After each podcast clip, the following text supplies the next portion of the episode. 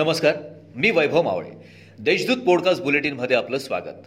आज शनिवार तीस ऑक्टोबर दोन हजार एकवीस. ऐकूयात जळगाव जिल्ह्याच्या ठळक घडामोडी. केंद्र शासनाने शेतकरी विरोधी कायदे केले आहेत हे कायदे रद्द करण्यात यावे यासाठी राष्ट्रीय किसान मोर्चा व राष्ट्रीय पिछडा वर्ग मोर्चातर्फे देश पातळीवर शृंखलाबद्ध आंदोलन करण्यात येत आहे शुक्रवारी देशभरात दुसऱ्या टप्प्यातील आंदोलन करण्यात आलं.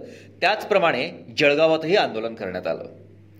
कोरोनासारख्या जागतिक महामारीच्या काळात पोलीस दलासोबत होमगार्ड्सने निस्वार्थी भावनेने विनावेतन आपले राष्ट्रीय कर्तव्य पार पाडलं.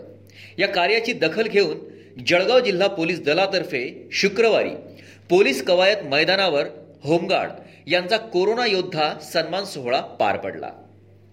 जिवलग मित्रासोबत दिवाळीसाठी कपड्यांची खरेदी केली.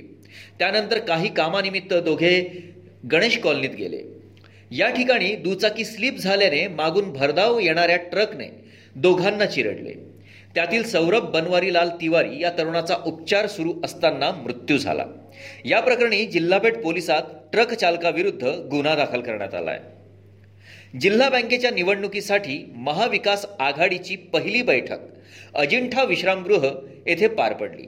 या बैठकीत झालेल्या चर्चेनुसार जागा वाटपाचा फॉर्म्युला निश्चित झाला असून तो दोन दिवसात जाहीर केला जाणार असल्याची माहिती पालकमंत्री नामदार गुलाबराव पाटील यांनी दिली आहे. शहरातील विसंजी नगरातील जिल्हा कृषी औद्योगिक सर्व सेवा सहकारी संस्थेच्या कार्यालयावर दरोडा टाकून चोरट्यांनी तिजोरीच पळून नेल्याची घटना घडली होती. या प्रकरणी जालना येथून दोन दरोडेखोरांना जिल्हापेठ पोलिसांनी अटक केली असून त्यांच्याकडून गुन्ह्यातील मुद्देमाल हस्तगत करण्याचे काम सुरू आहे.